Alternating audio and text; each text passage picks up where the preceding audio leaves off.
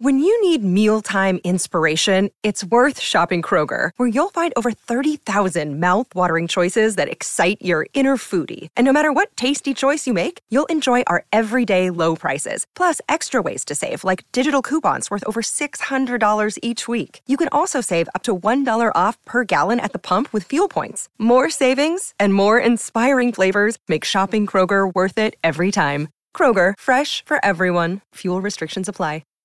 Two quick notes before we get started today. Number one, this is a developing story and things are moving quickly. And number two, there is quite a bit of salty language in this episode. So it's probably not appropriate for kids.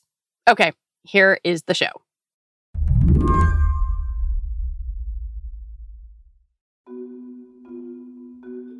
Admittedly, my first question for Slate Money host and Axios correspondent Felix Salmon was a little sweary. Okay, maybe a lot sweary. When was the last time you saw a CEO tweet the words, I fucked up? Before this week. I, off, off, off the top of my head, um, no, I don't remember ever seeing that before. Inclu- I mean, in this case, one who tweeted, I fucked up twice. He's he's very contrite, but then again, he has a lot of stuff to be contrite for. It's a deserved contrition, and he's correct. He did fuck up. The he in question is Sam Bankman Fried, also known as SBF, the now former CEO of the cryptocurrency exchange FTX, which collapsed in truly stunning fashion this week, wiping out most of Bankman Fried's wealth, a lot of customer money, and not a small amount of confidence in the crypto industry. I asked Felix what he would call this spectacle. It is an implosion and, and a meltdown, but it is also now an actual bankruptcy proceeding in Delaware. So there is a Chapter 11 case happening in Delaware as we speak, and that is now going to supersede everything else. Um, Sam Bankman Fried himself has resigned as CEO, so he's basically just an onlooker at this point. Today on the show, how a darling of the crypto world and his firm fell from grace and took a big bite out of crypto's reputation on the way. I'm Lizzie O'Leary, and you're listening to What Next TBD, a show about technology, power, and how the future will be determined. Stick around.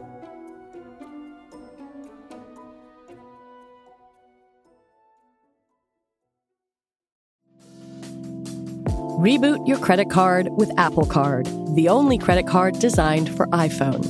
It gives you up to 3% daily cash back on every purchase Plus, Apple Card has no fees, not even hidden ones.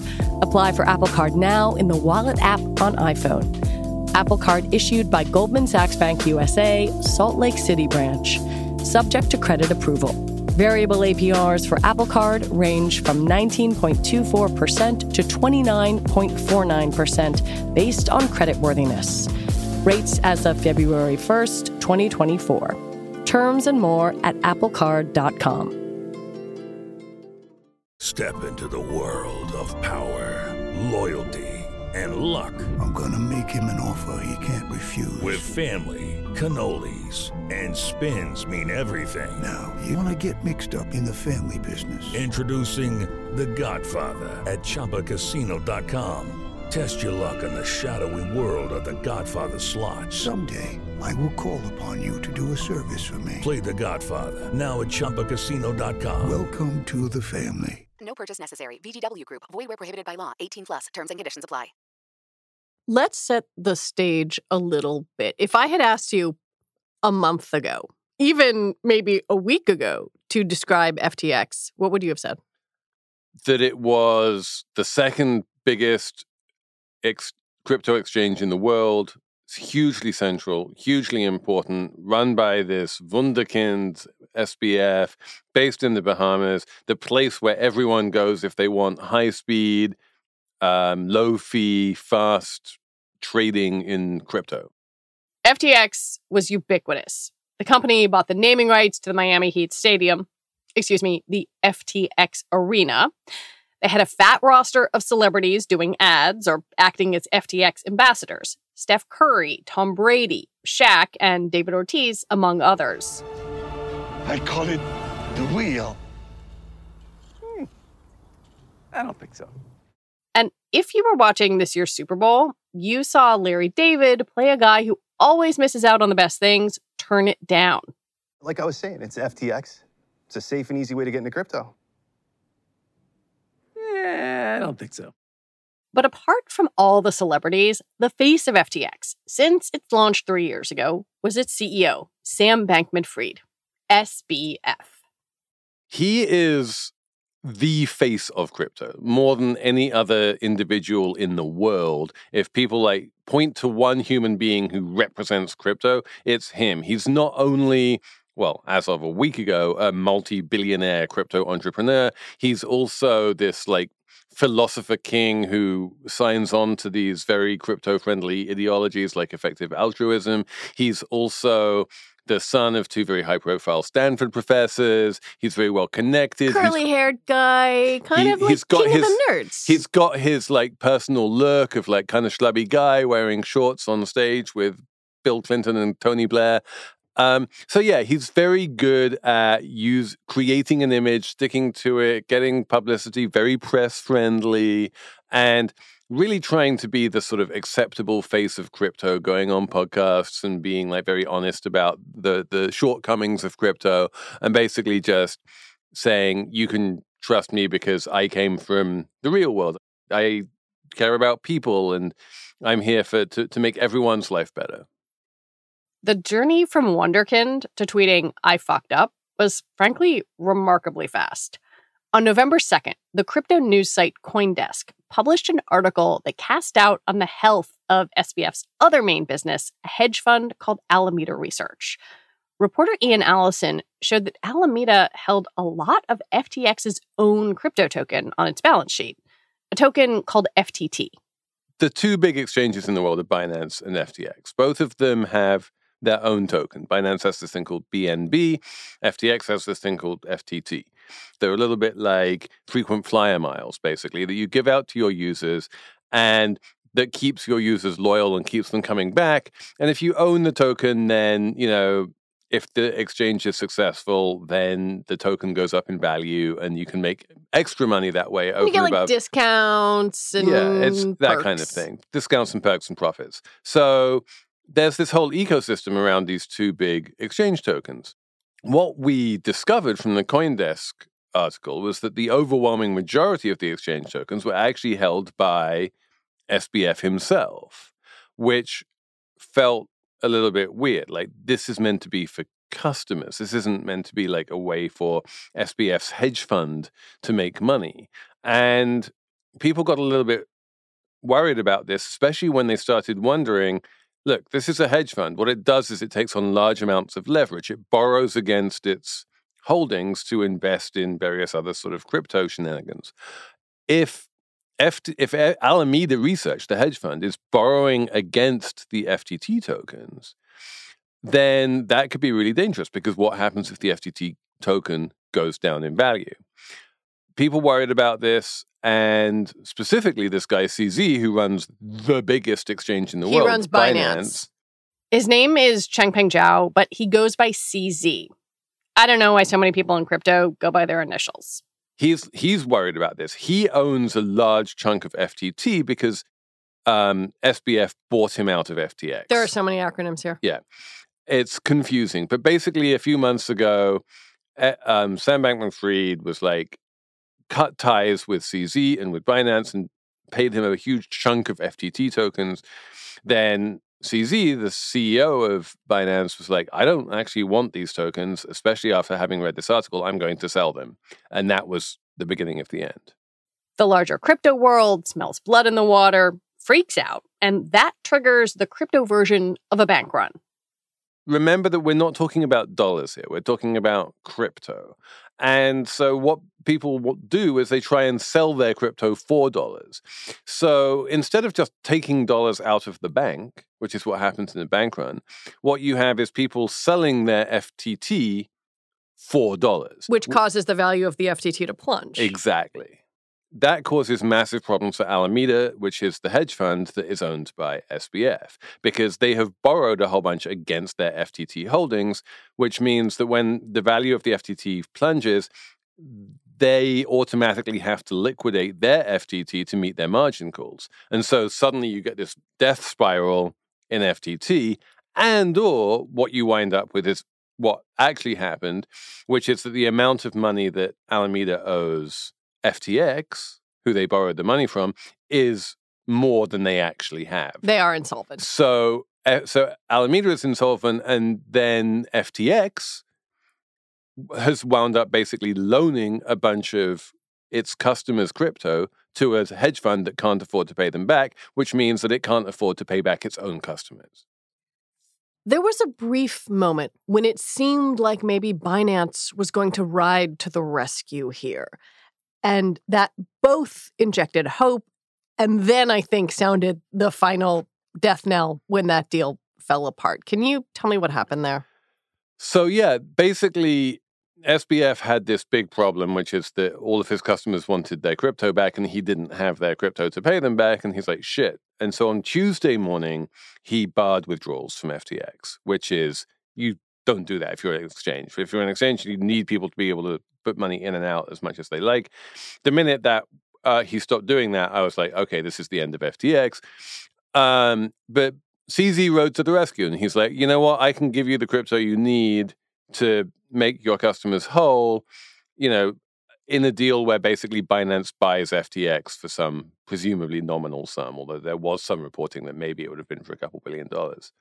Um, but then, you know, he had to do due diligence on it. And 24 hours after beginning the due diligence, he basically said, you know, the black hole here is far too big. I am not comfortable with the compliance. I'm not comfortable with the balance sheet. I'm not going to buy FTX after all. And then FTX, absent that white knight, ended up filing for bankruptcy. Yeah, it seemed like they just looked under the hood and were appalled. Correct. You mentioned using customer money to prop up their trading arm. That is a big no no. If they were a US institution that was regulated by US regulators, that would have been completely illegal. They weren't, but therefore it's not clear that it was illegal under Bahamas law. They were incorporated in the Bahamas. So I'm not going to come out and say it was illegal, but it was certainly not something that a reputable exchange should ever do. I think if you are someone who is not into crypto or into finance, listening to this is an incredibly confusing alphabet soup of both acronyms, but also like how all of this works seems really difficult to grasp. And I wonder is it as simple as this guy was playing around with his customers' money? I think underneath it all, yes, that was the proximate cause of the implosion. And if he'd just allowed his hedge fund to fail um, and hadn't tried to bail out with his with the customers of his exchange, then he would be in a much better place right now. And if he were, say, you know, a, a bank, this is the the the the time when the FDIC would step in. But he is not a bank. Crypto is this wild, unregulated place. Exactly. There is no lender of last resort in crypto the closest thing we had to a lender of last resort was ironically FTX itself. When companies like Voyager started going bankrupt, FTX or BlockFi, FTX would These are other and, trading platforms. Yeah, uh, FTX would swoop in and rescue them. And everyone's like, great, because FTX is the gold standard. It's very deep pocketed. It has the best interests of the ecosystem at heart. So they are going to act as that lender of last resort and, and, and basically rescue the entire asset class from um, systemic risk. Then, when FTX itself runs into trouble, the only entity that ha- is remotely deep pocketed enough to rescue FTX is Binance. And they tried for 24 hours and then decided they couldn't. When we come back, WTF, SBF?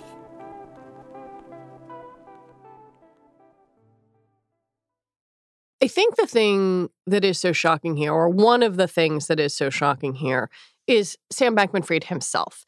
He had very much positioned himself as going to Washington, advocating for crypto to be regulated, and going on podcasts and talking to journalists and, and you know, talking to Bill Clinton and Tony Blair. And I guess I wonder is there a reality where he didn't really know how bad things were with with FTX? Like, why would he be saying, "Yeah, yeah, regulate us"? If he was doing this really shady stuff. So that's what he says, right? He put this Twitter thread out basically saying, I didn't know how bad things were. And I was looking at the wrong column in a spreadsheet or something, or I didn't realize where the lending was happening. And I thought there was much less leverage than in fact there was. I, I have no ability to judge whether that's true or not. But yeah, that's that's his story is that he was unaware of the magnitude of the difficulty at FTX. Um, you know, also it should be noted that all of these problems are relatively recent. You know, it all dates from the past few months. Um, up until then, you know, he really was a billionaire and had lots of money and could afford to rescue people and could afford to try and go to Capitol Hill and persuade them to regulate him. And that was the right thing for him to do then. Do you think he really wanted regulation? Oh, everyone in crypto wants regulation. Because? Because right now it's a shit show, to use a technical term. Like right now, there's no regulation, there's no laws. The result of that is people wind up incorporating in weird places like the Bahamas because it's the only place they get any vague semblance of regulatory clarity. And they just want to be able to hire a lawyer and say, like, what am I allowed to do? What am I not allowed to do? Let's do the stuff we're allowed to do and not do the stuff we're not allowed to do. That's really, really hard hmm. in the US. I think one of the things that is striking here is that SBF, Sam Bankman Fried, seem to like grasp that a lot of this was made up and and ridiculous he, and like he famously went on the Odd Lots pod, podcast with Matt Levine and explained how it was all just built on thin air. Yeah, right. And Matt was like, "That's a Ponzi scheme." Right. I think that's why it seems doubly insane that this is happening. That like he should have known. And on some level, he did know. In a previous podcast that he recorded with Matt, he explained exactly how exchanges that lend out too much money are taking on an existential risk. He knew exactly what he was doing, and he was a deliberate risk taker. He was famous in the crypto world for being willing to take risks that other people weren't willing to take. You and I both covered 2008, 2009, and, and I really do not want to throw around the word contagion lightly. And yet it does feel like there is this sort of contagion like phenomenon happening in crypto right now. 100%. So it all started with this hedge fund called Three Arrows Capital, which got overlevered and wound up borrowing a bunch of money it couldn't pay back. That caused Voyager to go bust. That caused BlockFi to go bust. They wound up getting rescued by SBF. Um, but in doing that rescue, he wound up taking on a bunch of liabilities and that started creating a bit of a hole in the balance sheet of Alameda Research. So the first contagion goes from Three Arrows Capital to Voyager. The second contagion goes from Voyager to Alameda. The third contagion goes from Alameda to FTX. And now we have the FTX contagion, which who knows where that's going to start. And it could keep going other places.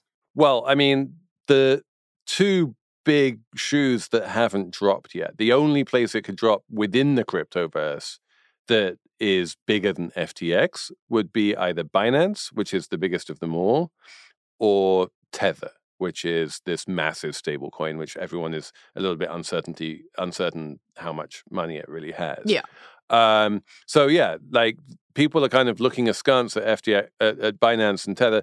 Binance seems as though it's relatively safe, and CZ is adamant that he doesn't lend out customer funds in the way that FTX was doing. So I think people are going to try very hard to pretend that they have clarity on what's going on at Binance because that they don't have any choice at this point. But whatever contagion might ripple through the crypto community remains walled off from the rest of the financial world. At least the parts of the financial world where most regular people keep their money. The good news here is that so far there is zero evidence of any contagion from the crypto world into the real world. Because because the big banks have only dabbled a little bit in crypto or because they are subject to the the kind of regulation that you've talked about. For both of those reasons and also just because the avenue for contagion is always debt. And normal real people and banks and people and, and actors in the real economy haven't lent money to crypto. So it's not like I had a bunch of loans to uh, Sam Bankman Fried and now he can't pay them back, right? Crypto was its own world Hmm. and it was curiously cut off from like the real economy. So one of the questions that I have is like the whole point of crypto, or a point of crypto, is that it's supposed to be decentralized, right? That's Correct. that's what they talk about, decentralized finance. And yet exchanges are centralized. Right. So it seems like it's vulnerable to the exact same thing that its advocates say it is not vulnerable to. So there are two different flavors of crypto. There's centralized crypto and decentralized crypto. FTX and Binance and Coinbase and the companies that you've heard of are centralized crypto and they are vulnerable to exactly what we're seeing. Like if they go down, that causes ripple effects and contagion. Then there's also decentralized crypto, which is just a computer program running on like the Ethereum computer. And that really um, is decentralized and can't really fail in the same way. And that's things like Uniswap and Sushi Swap and stuff like that. I mean, I don't even know what those are. Exactly. No one described FTX as being decentralized. It clearly wasn't. It was centralized in the Bahamas. This all has echoes of the Luna crash that happened a few months ago when, what, $60 billion was wiped out in a couple of days because Terra USD, which is a quote unquote stable coin, was supposed to be pegged to the dollar and like wasn't. Um, I mean, does this sound familiar or because you you did mention Three Arrows Capital, but this I don't know, this feels different to me, and that's what I can't quite tease out. Yeah, this is different because what we saw when Celsius went bankrupt, what we saw when Terra lost all of its value was good old fashioned losses. People were buying things that they thought were relatively safe dollar investments, and then all of the money evaporated. And actually, that was really bad. There were people around the world who lost their life savings, and they thought they were investing in something relatively safe, and they weren't. They were, you know, investing in something which Because it was to supposed to be pegged to the dollar. Exactly. Um, in the case of FTX, the losses you, you don't have normal people losses. What do you mean by that? Um, most people don't hold crypto at FTX. They hold crypto at somewhere like Coinbase, or they just hold it on their own wallets. Um, the people who are trading on FTX are real traders. They're trading in and out very quickly. They're very sophisticated. They are the kind of people who are walking in with their eyes open and they can ultimately afford to take losses on those trades, not get their money back. That's really kind of okay. That's the highly that that's the part of the world with very high risk appetite. What we learned in 2008, what we learned again when when Celsius and Terra went bust was that the really bad kind of financial crisis is what happens when people lose money that they thought was safe. Yeah. And that where you take have people with low risk appetite who lose money. When money. a mutual fund goes boom. Ex- or, or like when a money market fund goes Yeah. boom. That's what happened in 2008. The reserve fund broke the buck. And, you know, even when people thought they were losing 1% of their money, that was considered to be unthinkable. You know, compare that to, say, what happened in 2000 when the dot com bubble burst and a whole bunch of people who had like high flying dot com stocks lost all of that money. The negative consequences of that were relatively mild because that was risk capital that people could afford to lose. Okay, but let me push you on this a little bit because regular people, not, you know, super crazy intense traders, are going to read the stories about Sam Bankman Fried. They're going to see that there is this big crypto crash happening. And I just wonder if that colors the public perception of crypto. If it means that your normal person who might want to dip their toe in the water or who saw uh, the the Super Bowl ad that FTX put out there. Like, if they think no, and that that hurts this whole crypto experiment. Absolutely, and it should. And if what this does is serve as a salutary reminder that crypto is highly risky and that it is completely unregulated, um, then yeah, uh, it will put people off, and that's good because there's no particular reason why people should invest in crypto. That's despite relentless marketing from the crypto industry. the whole take a big risk message coming from ad after celebrity ad. These mere mortals, just like you and me, as they peer over the edge, they calm their minds and steel their nerves with four simple words that have been whispered by the intrepid since the time of the Romans Fortune favors the brave. Why do you think crypto has has captured this certain slice of the imagination that it has? You know why? Why is Matt Damon out there doing those ads? Why is Larry David doing that? I mean, Well, they, you- ma- I mean, you they get know- paid a lot of money. You know but, why they did those ads. Yeah. but like, why is it that the idea is that this is a bold, visionary thing? It goes back ultimately to 2008, right? What you saw in 2008 was a global financial system that just imploded, and people realized that they couldn't trust financial institutions. They couldn't trust banks. You know, they wanted something else that they could trust. And the idea behind it all, if you go back to the original white paper by Satoshi Nakamoto in hmm. 2010, is The create the, the maybe creator of Bitcoin. the creator the of Bitcoin, of yeah. you know, is was basically I'm gonna you could you can't trust fiat money, which is all just run by governments. You can't trust dollars. You can't trust banks. You can trust mathematics. I'm just going to do something which it, you, it's a trustless community. All you need to believe in is math, and as long as the math works, you will have your Bitcoin. And to a certain extent, that's true. Like one Bitcoin is always going to be worth one Bitcoin. Um, what then happened, however, was that Bitcoin became a speculative investment, and people started buying Bitcoins in the hope that the value of Bitcoins would go up in dollar terms. And, you know, we have to remember that the amount that Bitcoin and Ether and other crypto has fallen so far this year, just in terms of its dollar value, the amount of that, you know, we've lost probably $2 trillion of crypto market cap in, over the course of this year orders of magnitude more than the amount of money that was tied up in FTX, which was like sixteen billion dollars. You know, so it's like two, you know two orders of magnitude greater than that. So people are losing real money just in terms of the value of their crypto going down, much more than they're losing money because FTX went belly up and they had money in FTX. But aren't those two things tied together in terms of public perception, right? If if there's the idea out there that crypto, I'm using air quotes that listeners can't see, is is shaky, or maybe that that the people running exchanges are doing shady things, doesn't that affect the value of that Bitcoin? Doesn't yeah, that absolutely? affect and, and if you right? look It's at all what, perception. If you look at what happened to Bitcoin this week, you know, as FTX was imploding, the value of Bitcoin went down because Yeah. people are like, I don't trust crypto anymore. Makes perfect sense. So, where ultimately do you think the FTX implosion leaves the larger crypto world?